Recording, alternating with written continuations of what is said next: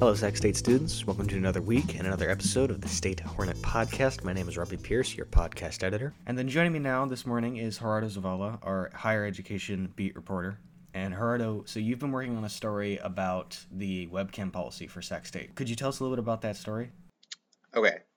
Right. So I've been working on the story about the webcam policy, and it's about the updated course curriculum syllabus policy that was released about a week or two before school started. So teachers didn't have too much time to implement that policy into their uh, new syllabus. And the webcam policy was only one of the things mentioned in the core syllabus policy. So there was like a lot of other things that teachers had to read to even get there. Um, I talked to Steve Perez, and he told me that there's only one email ever sent to teachers regarding this, and it didn't go into too much detail.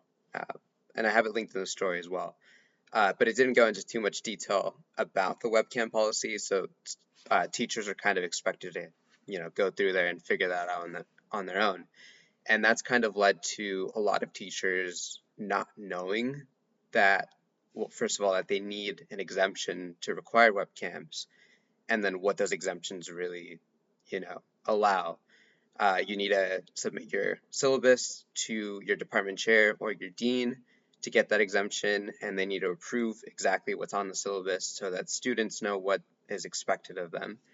But uh, through my reporting, I've found that you know not all teachers have done that. Some students have been you know dealing with having to use their webcams pretty much at all times. What usually gets approved is having webcams on for projects or presentations or you know, stuff like that. Um, generally, you're not approved to have or require students to have their cameras on at all time. One of the main uh, parts of my story, uh, this the story about Rob Neat. She was in a intro to theater class with her professor, and she only took, I think, two classes because she dropped it because he wasn't acknowledging anyone who didn't have their webcam on, and uh, she unmuted herself and asked you know, are you really not going to talk to us? And he pretty much said, if you're not willing to have your camera on, then you should drop this class, right? But that's not even in his policy.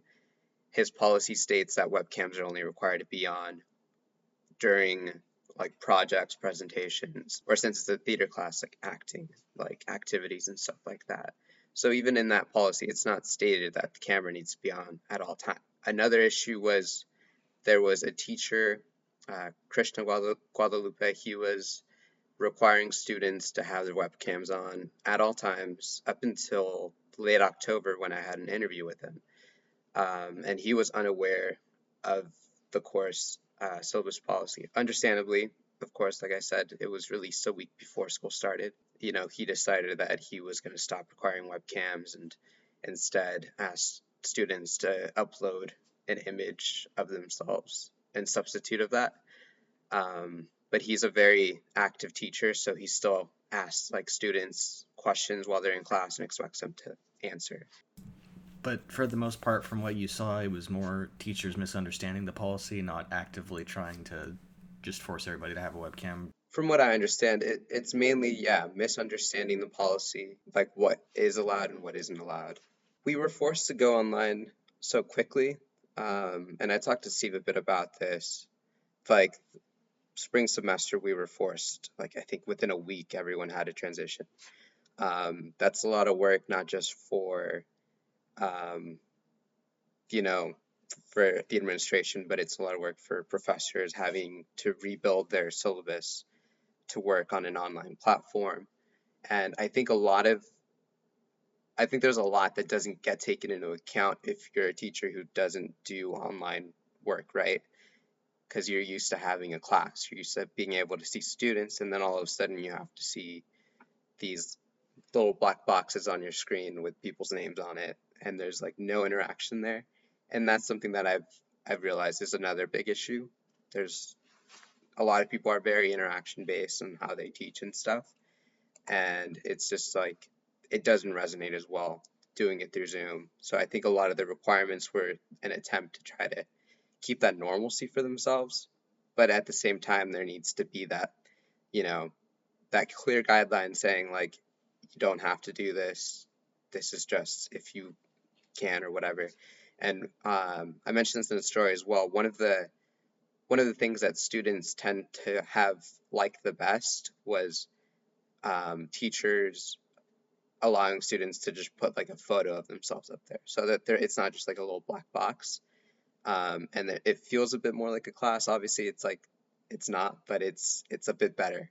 And um, this one student samuel ehrenberg uh, said that his teacher for one of his math classes made it an extra credit opportunity to like put an image up um, which is kind of like free points, obviously, just to put your image up there, but it's also helping the teacher get to know you.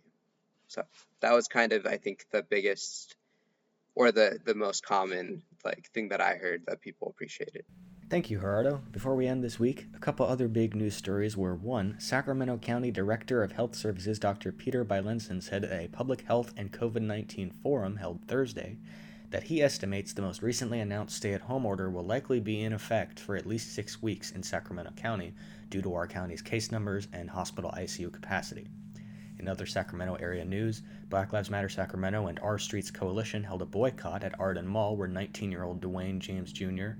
and 17 year old Saquon Reed James were shot and killed after an altercation. Those at the boycott demanded Arden Mall acknowledge a responsibility for the killings and announce greater safety measures. In Sacramento State news, Sac State Faculty Senate voted in favor of keeping spring break intact next semester by a margin of 54 to 1 during its most recent Thursday meeting, with the one vote going toward getting rid of spring break altogether in exchange for a later start. In sports, women's basketball had today's game against UC Davis canceled yesterday due to updating health orders in Yolo County requiring Davis to pause their season again. Men's and women's basketball both played Idaho last week with the men's score going 73 to 57 Sacramento and the women's score ending at 97 73 Idaho. Finally, if you have a moment between studying for finals this week, we have a good plethora of end of the semester opinion columns up right now from Lauren Vanucci's Lo-Down brand holiday gift giving guide to Jordan Parker's most recent column explaining why he thinks the NFL fumbled their handling of COVID 19. Until next week, thank you for listening. Please stay safe, make sure to study for those finals, and make sure to give a listen to the rest of our podcast here on the State Hornet Podcast Network.